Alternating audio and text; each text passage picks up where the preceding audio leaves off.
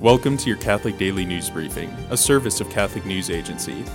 Listen on your smart speaker or wherever you get podcasts.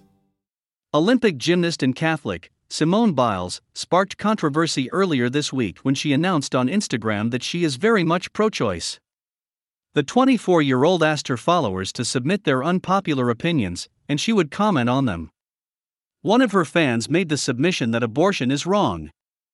The gymnast replied that she is pro choice because of her experience as a child in the foster care system. Later, on Twitter, Biles said that in no way did she favor aborting babies as an alternative to the foster care system. Cardinal Raymond Leo Burke has tested positive for COVID 19. He is reportedly doing well. The Cardinal tweeted that he was resting comfortably and receiving excellent medical care. He also asked for prayers. Pope Francis made an unknown phone call at the end of his weekly general audience today. The Pope spoke on the phone for around two minutes, gestured to the crowd that he would return soon, and left the room. He returned shortly afterward to greet the people gathered to see him. There is currently no information available about the mysterious phone call. EWTN will present its first annual award named after its founder, Mother Angelica. The Mother Angelica Award will recognize individuals who have advanced the new evangelization.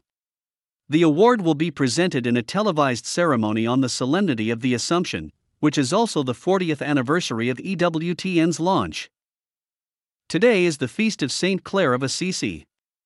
Saint Clare was born to a noble family in Assisi in 1193. When she was 18, she heard Saint Francis of Assisi preaching she abandoned everything to follow St. Francis.